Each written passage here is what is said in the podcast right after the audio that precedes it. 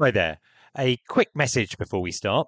Don't forget that you can save money this winter when you book your ski hire at intersportrent.com and use the code SKI PODCAST. You'll get a guaranteed discount for all ski hire in France, Austria, and Switzerland. And to make it even simpler, you don't even need to use that code. Just take the link in the show notes and your basket will automatically be reduced. So, if you want to support the Ski Podcast, remember to book your ski hire with Intersport and to use the code Ski Podcast or take the link in the show notes. It'll save you money and help us too. Right, let's get on with the show.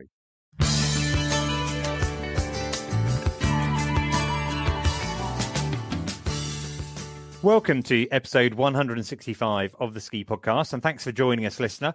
Today, we're going to be discussing skiing in destinations as diverse as Orelle, Madesimo, and Uzbekistan, finding out about the new sports centre in Val Thorens. Uh, plus, we have snow reports from across Europe and some words from a world champion. My name is Iain Martin. I'd like to introduce our guest today on the podcast for the first time is Sophie Ibbotson.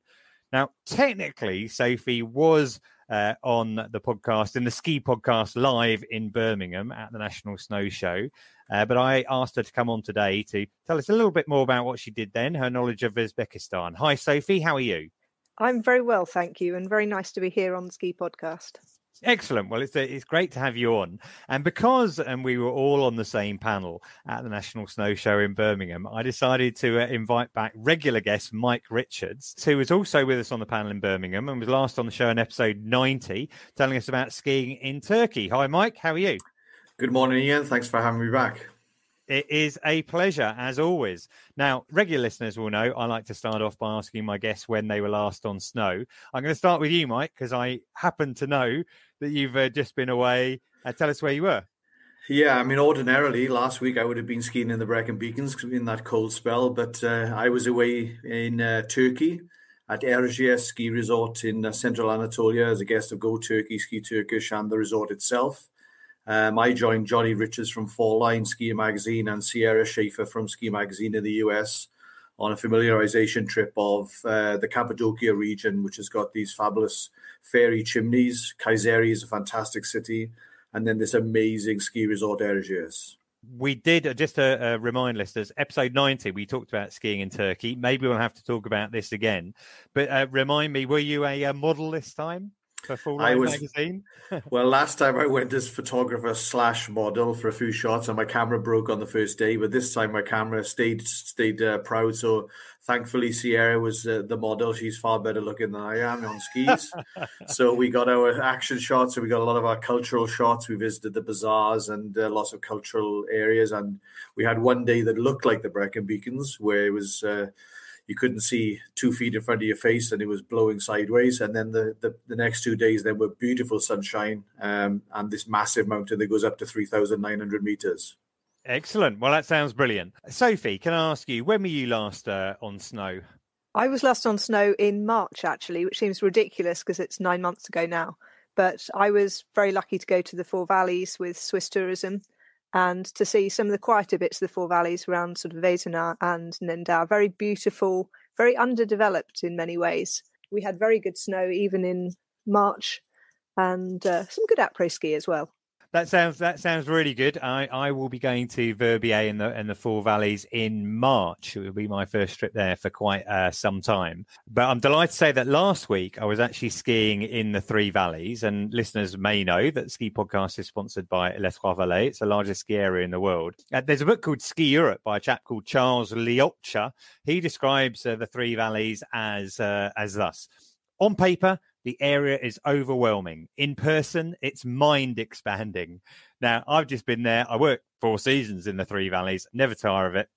Went to a bunch of uh, different resorts on this little trip.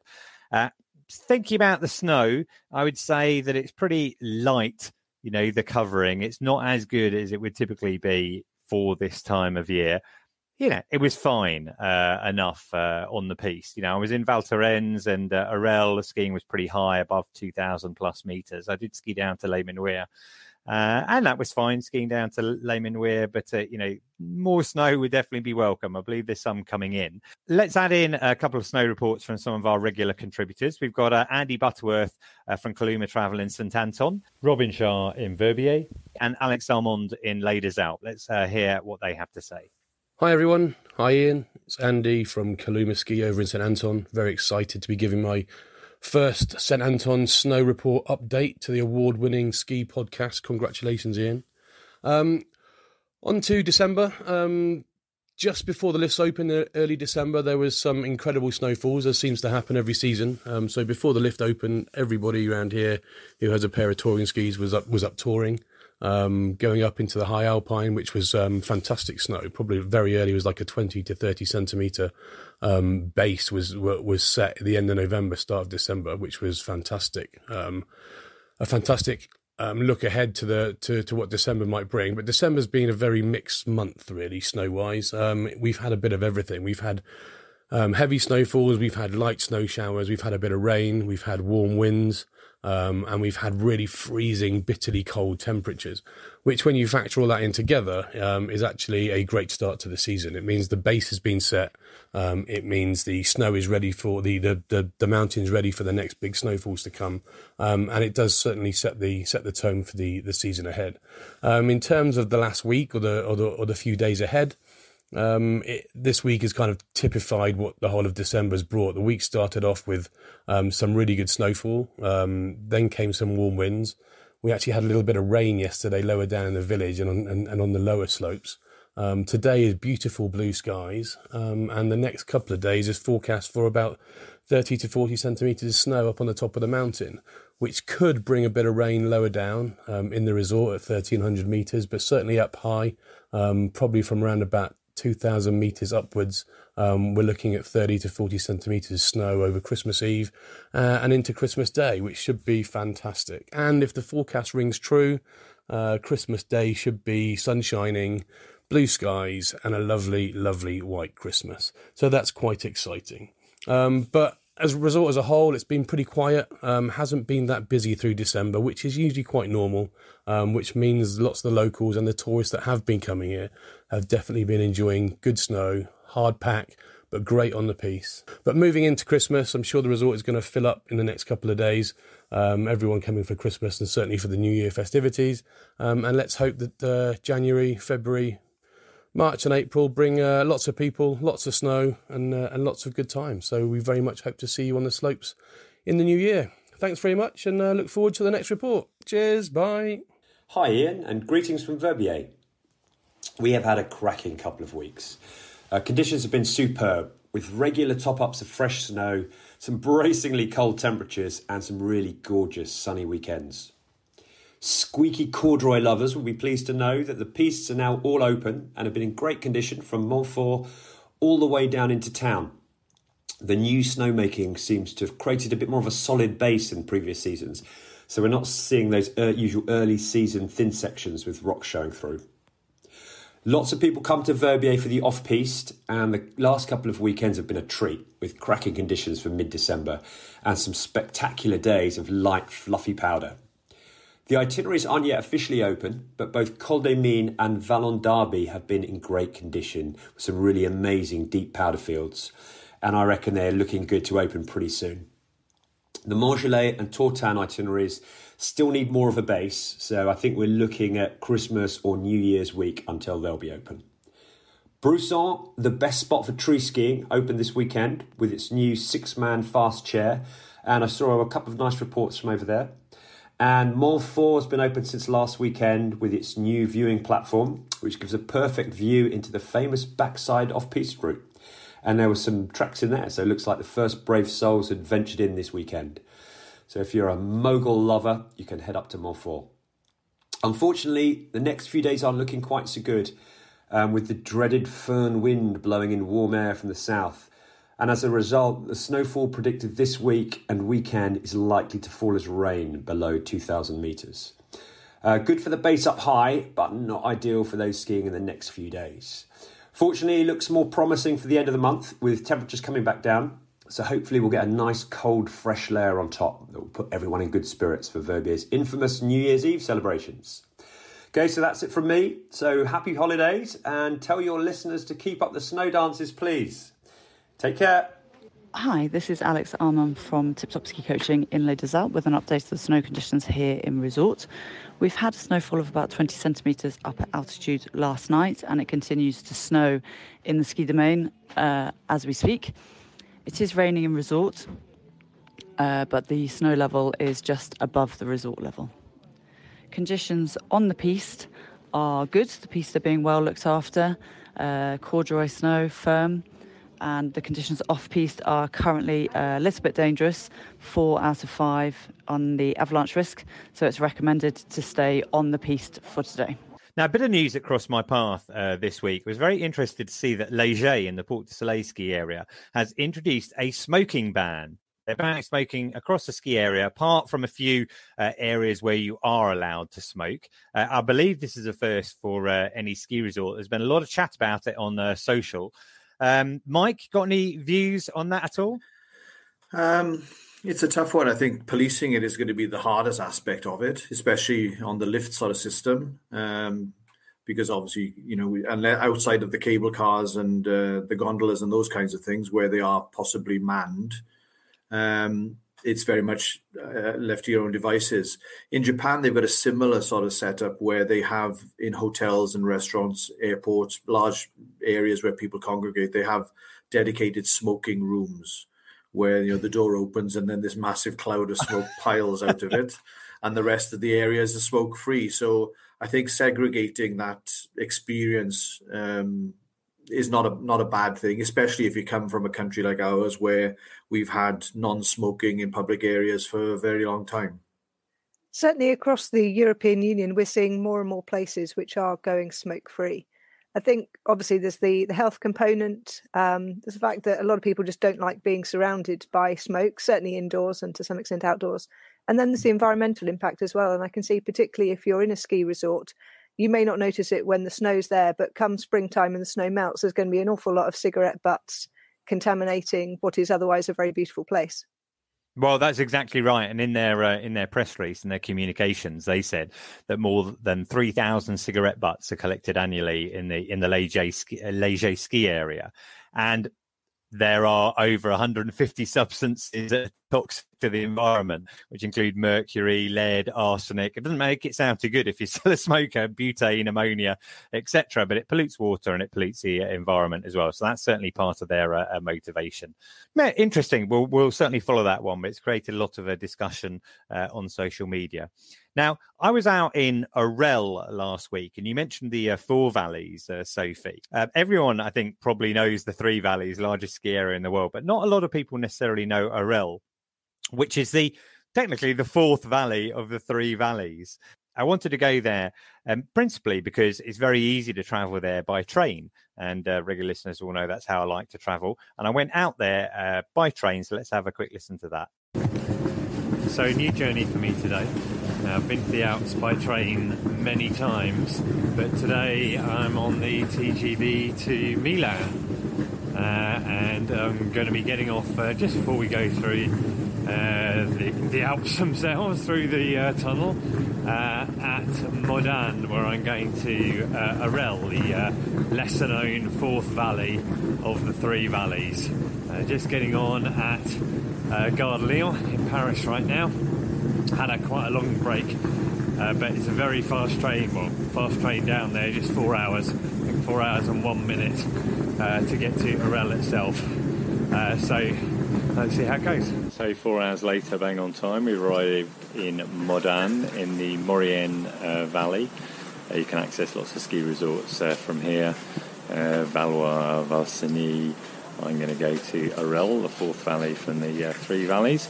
All those people are staying on the train. They're on their way to uh, Turin and uh, Milan. Still another three more hours to Milan from here. Uh, ten minutes later, just left the station up here in Orelle. Just in the camping, uh, just outside of. Had a lift thanks to the very kind Vanessa. I'm going to go and check out the accommodation. Uh, the village itself is really just made up of a bunch of different hamlets. It's almost uh, a bit grand to call it a village. It's very kind of quiet place. It's not going to be suitable for everyone. If you want to have the big après ski uh, thing, this is not the right place to uh, go for you. Uh, you know, accommodation is quiet. I mean, there is a nice three star set of uh, residences with, you know, wellness area up there. But realistically, there's only one restaurant in town incredibly cheap. I bought a pizza uh, and a salad for 11 euros, which you're not going to find anywhere else in the Three Valleys or probably many other places in France. Uh, but the main reason it's coming into into vogue, let's say, is uh, they have um, a gondola which has existed since 1996, connecting up into Val Thorens and into the Three Valleys ski area. But that initial gondola from Orelle at 900 meters to the midpoint, Plan Bouchet at 2350, has been upgraded and is now much faster. And then, in addition to that, at the start of last season, they opened a new gondola that goes from Plan Bouchet up to Cime Caron, which is 3,200 meters. That just takes five minutes. It's one of the fastest uh, ski lifts uh, in France at seven meters uh, per second. So it means that you can effectively be onto the uh, VT side within 20 minutes. I have to say that when I tested it, it didn't take 20 minutes, it took longer than that. That might be because they were running the lift uh, slower, and that's part of what uh, a lot of ski resorts are doing this year. You know, in periods of low demand, they're just running the lifts a little bit slower. But it was very quick to get there, and actually, the Orelle ski area itself was um, was pretty good. I enjoyed skiing around there. There was actually a blue run that was closed off. I did what not meant to do, tipped under the rope, and uh, effectively it turned into a really nice kind of off-piste uh, uh, run. And you know, interesting seeing on social media, some people are talking about you know if they're going on holiday to Sestriere, for example. The train I took from Modane after Modane, it goes uh, through the Alps and comes out on the Italian side. People were on that train going to uh, Milan and Turin. And I saw on social media people talk about being on holiday in Sestriere and taking a day trip, driving through, parking in the free parking in Orelle, and going for a ski in the Three Valleys for a day. Um, Mike, ever been to Orelle? I haven't. Val Thorens is the highest I've been to, but I haven't been over that backside. But it does look intriguing. It's, it's a little bit like the uh, the Vaujany, I guess, into Alpe d'Huez sort of uh, link, which, as you said, will appeal to some people and not appeal to others. I'm glad I've managed to find somewhere that you haven't been to, Mike. now you've been to most ski resorts. Sophie, I'm guessing you've been to the Three Valleys before. Uh, ever uh, dropped into the Fourth Valley? I've uh, you're spot on. I've been in the Three Valleys, but not in the Fourth Valley. So that's one to add, maybe this winter or maybe in the future.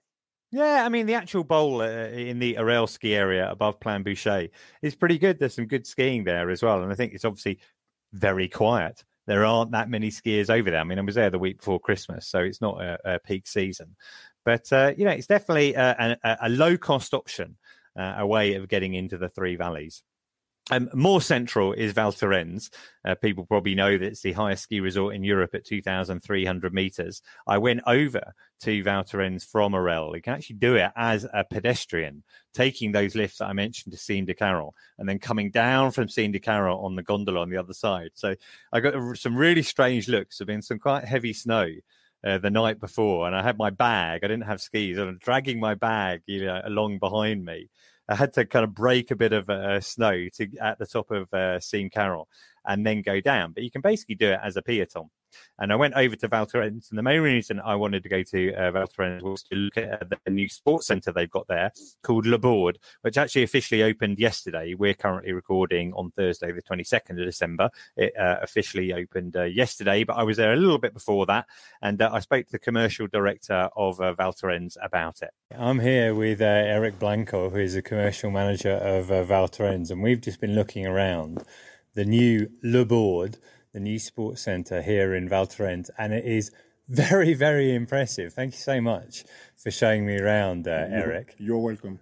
Now, you mentioned to me just now that uh, you know this is new, and I said, oh, you know, several other resorts have got you know good sports centres. You said to me that actually the one that this replaced was one of the first ever built in ski resorts back in 1980. In 1980, yeah, Val Thorens was the first resort to get a sports center. Yeah, what a tennis was uh, before a tennis sports center. Right. Okay. And then other resorts came to look at this, so the original one, to kind of inspire them and learn how they could go about doing their own, creating their own sports centers. Yes, more or less. Uh, everyone came to see the sports center was uh, we, we got because we make many activities inside, and uh, so uh, all the other resorts start to to build sports center in the in their resort that is good for everyone. Yeah, well, Val Thorens in, in, its position as it often wins awards such as the world's best ski resort or uh, France's best ski resort, it makes sense that you would have one of the best sports centres. And now this new place, uh, Le Board, really, uh, as far as I can see, does uh, excel. I think there's 17,000 metres squared in total. It's huge. There's a lot going on here. I mean, we started off all of your ski instructors uh, from Val Thorens are currently upstairs using the auditorium. Um, how many people could you actually get in there? For 450 people we can uh, 450 so even though there's several hundred uh, instructors it was nowhere near full and so for people who want to you know organize business trips or meetings etc uh, conferences you know this would be the type of uh, venue. Uh, in january you've got an event uh, here. I think it's one of the first ones that's going to go ahead which is ski force pro. What, what will they be doing? Ski force pro is for all the all the shop who came here to try the ski of the next season and to buy this key and to propose for the, the guests. Uh, so during four days they are here to discuss with the brand and uh, to, to test and so on and so on. And uh, they take all the all the sports center to, to, to make the show, exposition and test. Yeah, and so that's a that's a business event that you've got little breakout rooms. People can have meetings in there, do networking events, etc. Slightly different event um, earlier this month, I think, you had varsity here, so Oxford and Cambridge, all of the students for their uh, annual event. Um, the, where we are standing now in the uh, big sports area, you told me that there were 3,000 students in here, all partying at the same time, right? Yeah, last week we got uh, varsity. In this part we call arena, and there were 3,000 to make concert, to make bongo bingo, to make special party and it was a little bit crazy, but it was very nice. I bet it was a bit crazy. I've been on a few of those student trips myself, and uh, yeah, it can get a little lively sometimes. But the point is that you can fit everyone in here, you know, and a really large number of uh, uh, people. And then down at the far end over there, we've got the swimming pool. Uh, and that itself, I haven't seen. Maybe I'll get to see it tomorrow or something like that. But you've got a, wellness zone in there as well with different facilities. Of course, yeah, we got a very nice swimming pool where you can uh, swim, where you can play, when you can be with, with your friend or family. And uh, just behind, we got a, a complete wellness spot with a jacuzzi, with a sauna, with a steam bath, with a special shower, with a special bath also for massage and things like this. Yeah, I mean, we're ticking off all the different places. Like I said, it's 17,000 meters. There's a lot in here. Um, another area we went to go and see was a soft play area you know, for younger kids, for uh, I think it's for the under 12s. Yeah. And uh, you told me that's the largest soft play area in the uh, French Alps. I can tell you, my kids are a little old now. They would absolutely love that place when they were younger. We used to go to different places in Brighton, and there's all sorts of different things in there. You've got like little go karts and a little football area and slides and stuff. And then there's also a section which is just for younger children. Yeah, we got uh, all these parts for children under 12, and we got a, special part for children under three so they are they are cool and they can do what they want. Yeah, and I had a look at the prices, and it, to me, it strikes me that the prices are all quite reasonable. I'll put a link to it in the uh, in the show notes. But you know, compared to some of the other aqua centres and sports centres I've seen in the Alps, yeah, it definitely looks quite good. So I think we've seen everything now. We're about to go up to the roof. And one of the reasons this building is called Le Board is it's shaped kind of like a snowboard, isn't it? Completely. Completely. You understand everything. Yeah, we're going to see now the rooftop outside. We uh, also can accept 3,000 guys and where we can make some shows, some concerts, some uh, what you can imagine, team building or what you want. Because we got also, as you see, uh, as you saw, a big uh, business party part of our center. So the rooftop uh, is, is great because it's, we are now still the only place, the only place, sorry, in the Alps where you got uh, a rooftop. You can pri- privatize for 3,000 guests in the center of the resort. Completely. Yeah, cool. Right. Well, let's go and have a look at that and uh, see how it is. Thanks very much, Eric. That's great. So that's really that was really interesting. Uh, you know, I think Le Board is going to be something that other resorts are going to uh, look at. I think it will probably attract quite a lot of big corporate events. It wouldn't surprise me at all to see large corporations taking their their international global get together uh, there. completely uh, elsewhere, a very different type of experience. But there is a link, I think, Sophie, with Uzbekistan because in the new uh, or the, the resort that's being developed there, and I'm probably going to say this wrong, is it called Amirsoy? Yeah, that's correct, Amirsoy. I was reading a couple of articles about it prior to the podcast today, and I think the uh, general manager there used to work in Courchevel, so you have a Three Valleys link. He did indeed, from from Courchevel to Uzbekistan.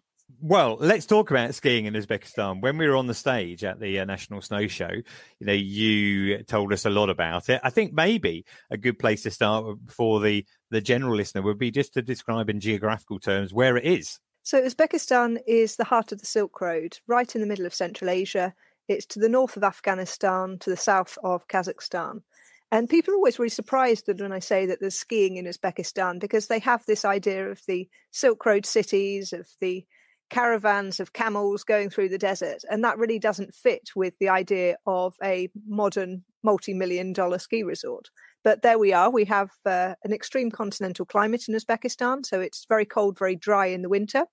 And that means that we have some very high quality powder in the Tian Shan Mountains in the east of the country. And how do you get there? Tashkent is the capital, right? I seem to remember it from um, Race Around the World.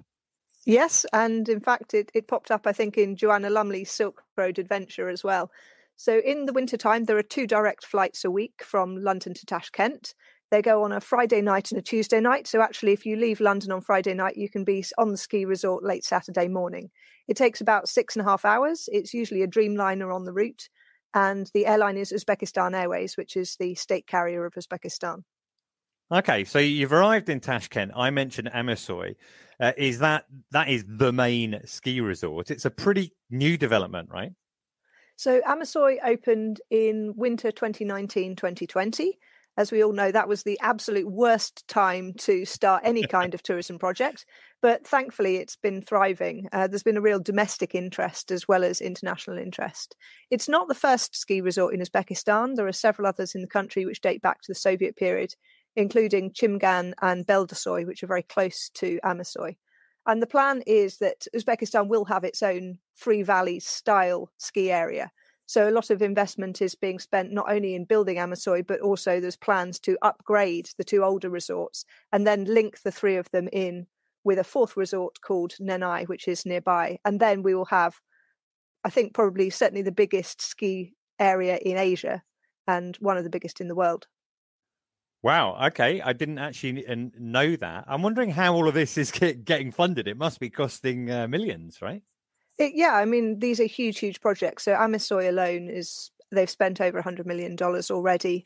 And I read somewhere that I think $280 million have been allocated for one of the other ski uh, resorts elsewhere. Um, most of it's private money. So Amirsoy came predominantly from Uzbek investors, a lot of whom made their money in the oil and gas sector and then are looking to do something different. But there's also European interest. So with some of the forthcoming uh, resort developments, The French, both the French government and French private sector are putting in money because they recognise that they have got the expertise. France has also got a lot of the equipment manufacturers in terms of uh, lift manufacturers and so on and so forth. And so, if they are the lead investors in these kind of projects, they get to put in French infrastructure as well.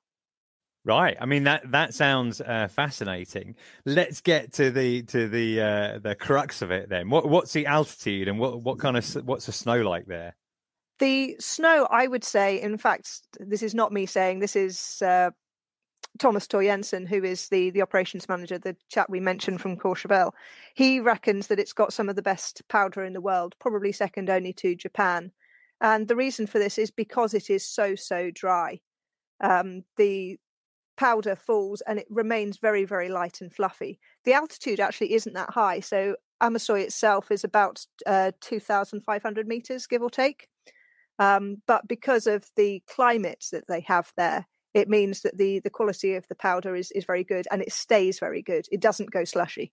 So obviously we're talking about investment in lifts, but it's more than just lifts. Uh, you know, some of the articles that I uh, read, I'm guessing there was probably a press trip out there, you know, in uh, 2019 or something like that when it first uh, opened. Yes, I, seem... I, organised the press trip in February 2020, so we had about a dozen UK journalists out there. Right. Well, some of my favourite uh, uh, journalists were writing about that there, talking about ski touring, um, going out on a, a heli skiing as well.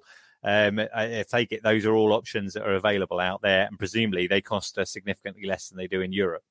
That's one of the appeal. Not only is the quality of the snow and the novelty factor, but it's actually a very, very cheap place to ski, and particularly compared to the resorts in the Alps. So I was looking at the cost for this this year. Um, a lift pass for the day at Amirsoy is about twenty two dollars. Um, if you want to have a an hour's private tuition. If you're sort of beginner intermediate skier, you're looking about $25 an hour. So it's a lot, lot cheaper than it is in Europe. And the same with the heli skiing and with the other activities.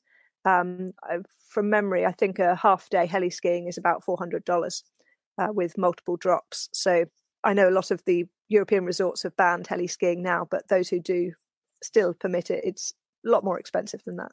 Yeah, no, that's for sure as well. And I think the appeal of destinations such as Uzbekistan and so many of the places that Mike has been to and talked to us about, like Turkey, etc., is that it's not just the skiing. It's not just you know the ability that you can go uh, heli skiing or whatever it might be. It's that exposure to a completely different culture uh, as well, and, I, and that's a big part, I would imagine, of any trip to Uzbekistan. Yeah, I mean, there's two aspects of that. One thing that we noticed when we did the press trip in 2020 was a lot of the other people that we met at the ski resort were not skiers.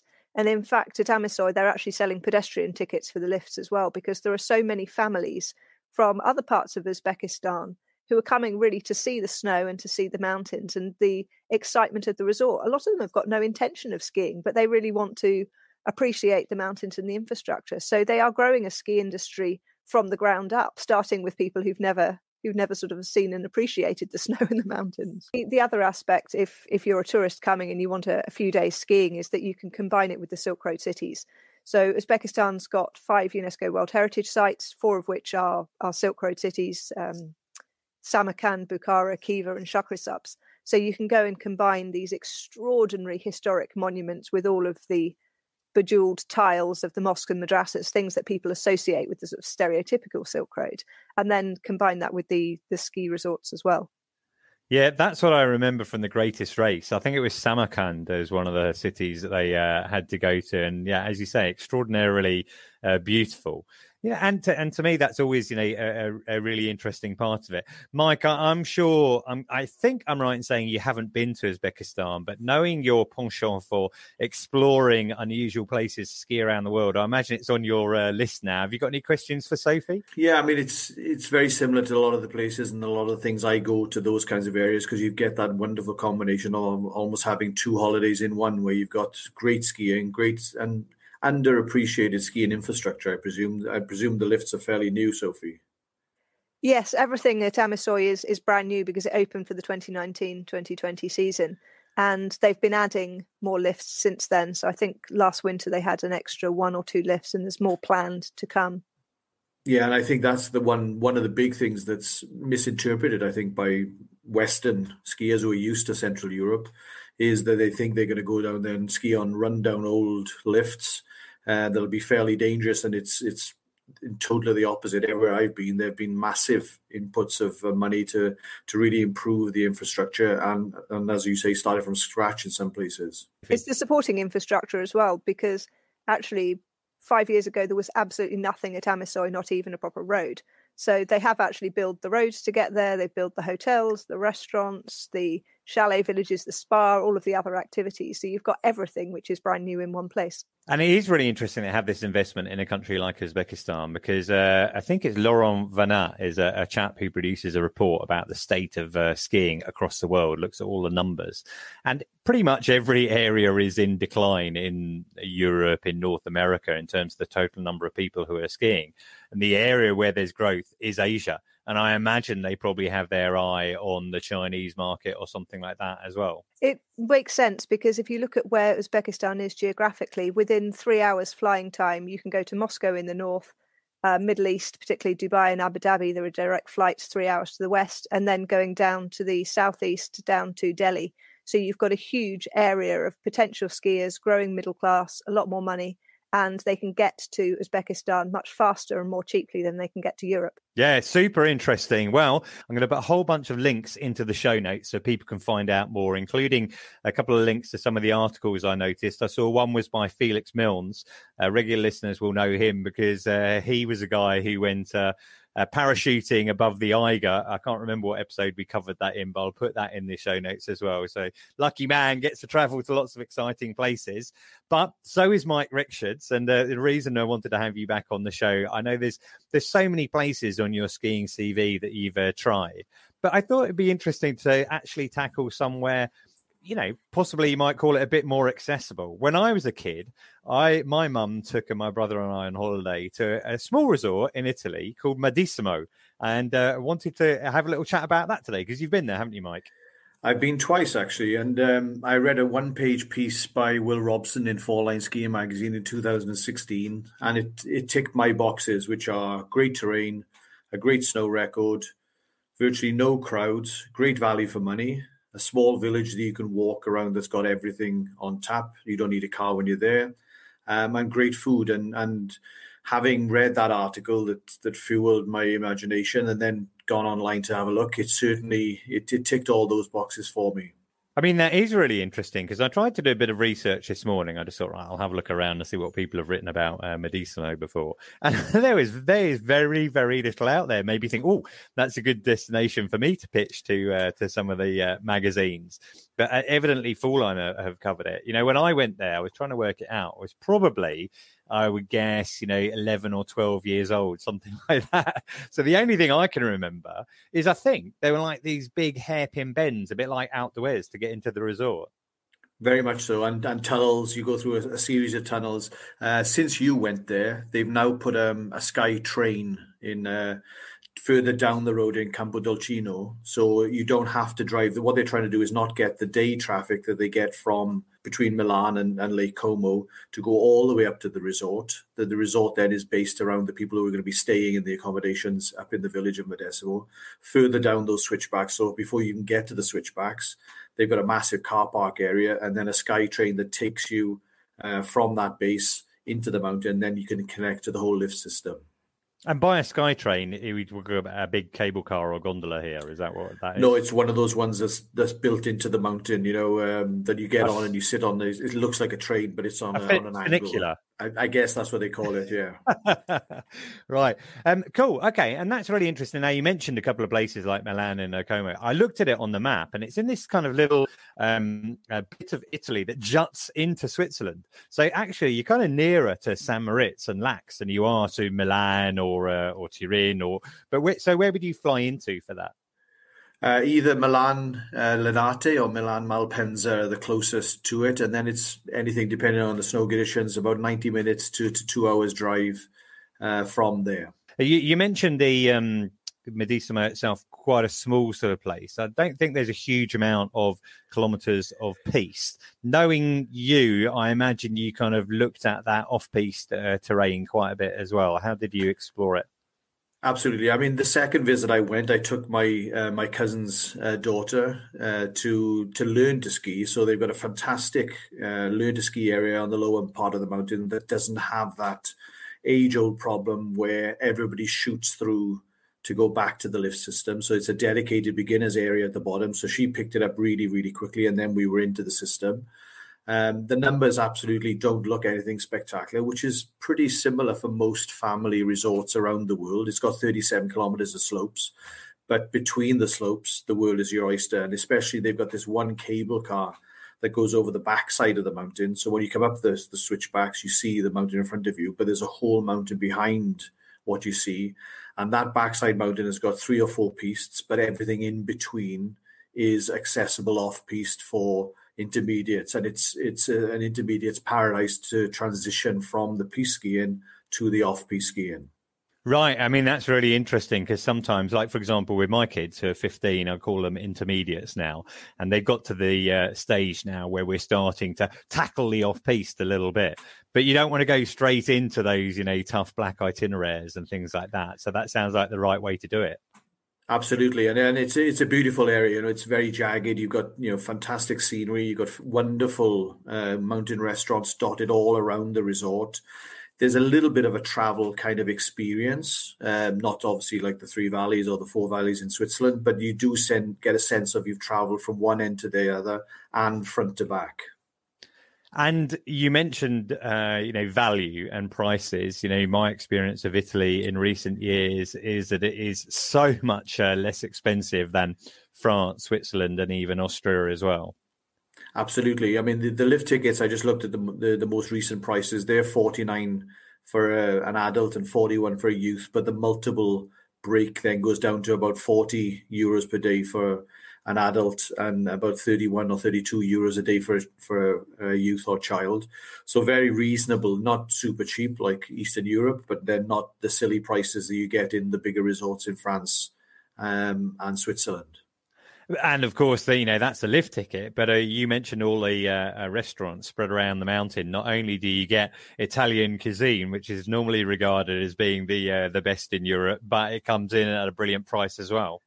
Definitely. When we were having um, you know a pasta uh, starter dish or you know the the pasta sort of course, and then having a main meal, a bottle of wine between us, a couple of glasses of water, uh, you know, sparkling water and um, coffee or tea at the end of the meal, and you're looking at forty euros for the two of us.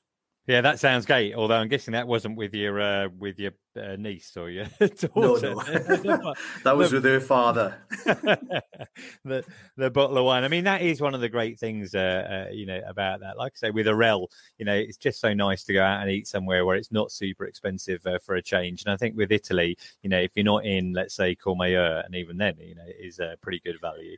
Then uh, you know, just get excellent value over there in Italy. And I will be going to Italy in in February so I'll be reporting on on Italy myself uh, as well. And then on the opposite end of the scale, they've got a fantastic one star Michelin restaurant right in the village which was a tremendous experience. Obviously, you pay for that. It was around about 120, 130 euros for the 10 course meal. So you can have, you know, the, the family pizza joint where you're paying maybe 10 euros for a, a pizza that between the two of you right through to the full scale because they are catering to that wealthy Milanese uh, clientele that do come up for the weekends and the holidays. We've got a lot of holiday homes up there. Right. Okay. Interesting. Well, and maybe it's time for me to squeeze in another uh, trip back to Madesimo again. Uh, I won't say exactly how many years later, but many, many years uh, uh later. Thanks so much for that, Mike. That's great. Let's move on to a little update about Team GB. Uh, some pretty good start to the season, certainly for Charlotte Bankes. She got a double podium back to back Cervinia World Cups, that is snowboard uh, cross. Uh, Andrew Musgrave, who uh, regular long term listeners might recall, I interviewed in the podcast with Andrew Young. He is cross country skier. He actually got his second World Cup podium. Uh, he took a third in the 10 kilometer uh, in Norway. I think it's called Beitostølen, but uh, no idea about the pronunciation. But well done, Andrew. Yeah, that is brilliant. It's five years after his uh, first uh, World Cup podium, so that's excellent. Also, uh, Makayla Gerken Schofield uh, is mogul skier. Uh, they picked up their sixth in Sweden, which is their best ever result as well. And Kirsty Muir was fifth in the Copper Mountain Ski Big Air uh, World Cup. So you know, really good start to the season there with a couple of wins and uh, and podiums. But particularly Andrew, well done to you. I hope you're uh, listening. I know he used to listen to podcasts. Hopefully, he still does. Um, talking of World Cup and uh, racing, uh, etc., I was lucky enough to catch up with the uh, most successful French ski racer of all time, Alexis Pinturault. last week, I regular listeners will probably know I released a separate episode with that interview, but let's have a, a listen to a little bit of it just now. So the races themselves for your races will be in Courchevel. The uh, finish area is going to be uh, in Le Praz. I'm guessing you have skied on that slope down into Courchevel Le Praz many times. Have you have you raced down there before? Yeah, many times that's not correct. Yeah, because most of the time I was not going there. Uh, that's a pretty new slope, which will completely be new for me. Uh, of course, this slope was existing, but not exactly like it will be for the World Championship. And I never trained there. I never raced there. Uh, the only race I made was last winter at the end of the season, which was a test event for all the ski racers. So um, I don't have any advantage. Uh, even it's really special to hear it. but that's the really the case. Yeah, I never skied there. Only free skiing few times or couple of times in my whole life. Right. Okay. Because I think I'm right in saying that you are very local. I think you were born in in Moûtiers and did most of your skiing when you were younger in Courchevel because your your family are from uh, the region. Is that right? Right, that's right. Yeah. And do they uh, own a hotel maybe in Courchevel? Yes, that's right. Uh, so since I'm born, my grandfather he, he built an hotel in Courchevel. He he bought he bought two. Uh, no, he built so two. Sorry, and uh, and then my father is running then just one hotel, and my tent was running the second hotel. So I grew up in Courchevel in a family hotel my whole life, and now I'm more on the circus and away from Courchevel, but still, it's still my hometown. You learned to ski on the slopes of uh, Courchevel. Would you have been skiing down, I don't know, Pralong, like a lot of people do when they're taking their first turns? Yeah, Pralong was the first first slope uh, where I skied. Uh, it's a really easy slope where you can learn properly, and that's where I start. Yeah. Right, and I heard, or I think I read uh, somewhere that when you were younger, you were very talented at uh, football as well, and maybe had to choose between between football and skiing. If things had gone the other way, might you be in Les Bleus uh, on their way to winning another World Cup? Yeah, Les Bleus is maybe um, maybe a lot to say, but uh, yes, I was. I had to choose between soccer and, and, and skiing, and that was for me something really special. Um, I think I felt always better on the individual sport because you're the only the onlyest athlete who is failing or su- successing when when you are competing, and that's I think more coming to my character. And so Alexis will be competing in the uh, World Championships, the Alpine Ski World Championships, uh, which are going to be held in Les Trois-Vallées, in Courchevel and Méribel. The actual dates for that are 6th to the 19th of February. Uh, listener, if you listen closely to my interview with Alexis, see, I've got the dates wrong on that, but that's when it is. Uh, you'll be able to watch it on your uh, TV. I was speaking to Chemmy Alcott yesterday. He said that they're going to be covering it as well, so it'll be on Ski Sunday. Uh, now, quick bit on kit. We don't have Al with us today, uh, but I got my first chance to use my Haw- uh, Atomic Hawx Prime uh, ski touring uh, boots in Val Thorens, and I had a couple of really good days of uh, ski touring. Um, one kind of bigger day, quite steep, did uh, 1,200 meters of vertical, and um, I went to Intersport. in Val Thorens, who gave me a pair of Atomic Backland skis. Mike, are you familiar with them at all? Yes, I don't have that uh, particular ski, but I know people. A lot of people, when I've been in Japan, they've had that because it's very, very durable, super light, um, and got a really nice profile to cope with all conditions. Yeah, I mean, I think they're they're different widths. I had the more slalom uh, end, uh, 86, but super light. Really enjoyed going uh, uh uphill uh, with them, but the downhills were great as well. And I mentioned to you that uh, that kind of closed off piece that I skied down. I think the actual piece is called Larry, which is a blue run down to uh, a Plan Bouchet on the Orelle side. And that was all closed. But I went down there uh, on those, and it, those skis really gave me a lot of balance. I felt really comfortable on them. I was able to cut through a bit of a crust with lighter powder underneath. Uh, it was just a joy. And but you know, skiing is a joy, right? I did try the carve, but I'm not going to talk about that uh, now. I'm going to wait until Al gets back from um, trying it himself uh, in January, and then we'll discuss that then. Okay, we're moving to the close now. A bit of feedback. Uh, Don Winter, he's actually from Protect Our Winters. I know him well, but he was talking about the sustainability episode that I did a while ago and said, thanks for making that great episode. Uh, so it's a pleasure. Uh, Don, Miranda Walsh uh, contacted me via YouTube Um, she was talking about the Alexis Pinturault. She said, Thanks for posting this interview in. It's a great listen. Uh, Paul Bond via YouTube on the same one, the Alexis Pinturault thing. It's a great listen. Uh, and Christian sent me an email saying, Thanks for being such a great source of ski info. So that's a, a pleasure. And uh, Rob also sent me an email. I'm enjoying all your new podcasts. That's very kind of you, Rob. I do enjoy all feedback. You'll find us uh, at the Ski Podcast on social media, or you can send me an email, the ski podcast at gmail.com. Uh, uh, if you enjoy the show, there's a couple of things you can do to help. You can give us a review, it helps other people find us. Uh, and you can always buy me a coffee if you want to at buymeacoffee.com forward slash the ski podcast.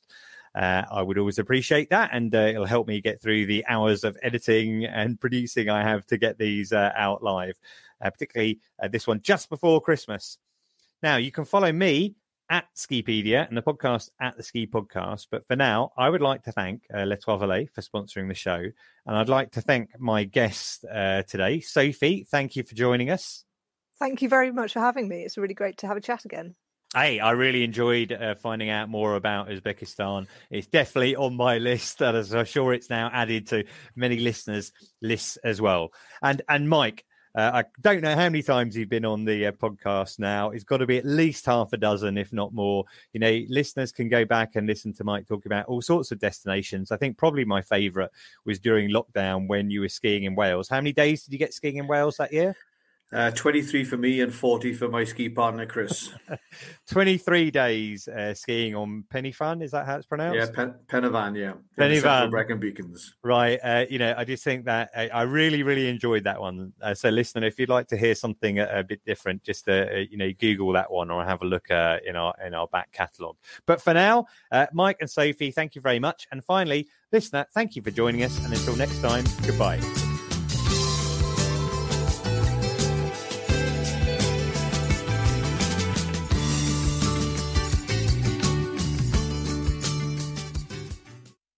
Thanks for listening to this episode of the Ski Podcast. Don't forget that if you want to support the podcast, then remember to book your ski hire with Intersport and use the code Ski Podcast or simply take the link in the show notes. It'll save you money and help us too. Thanks again and have a great winter.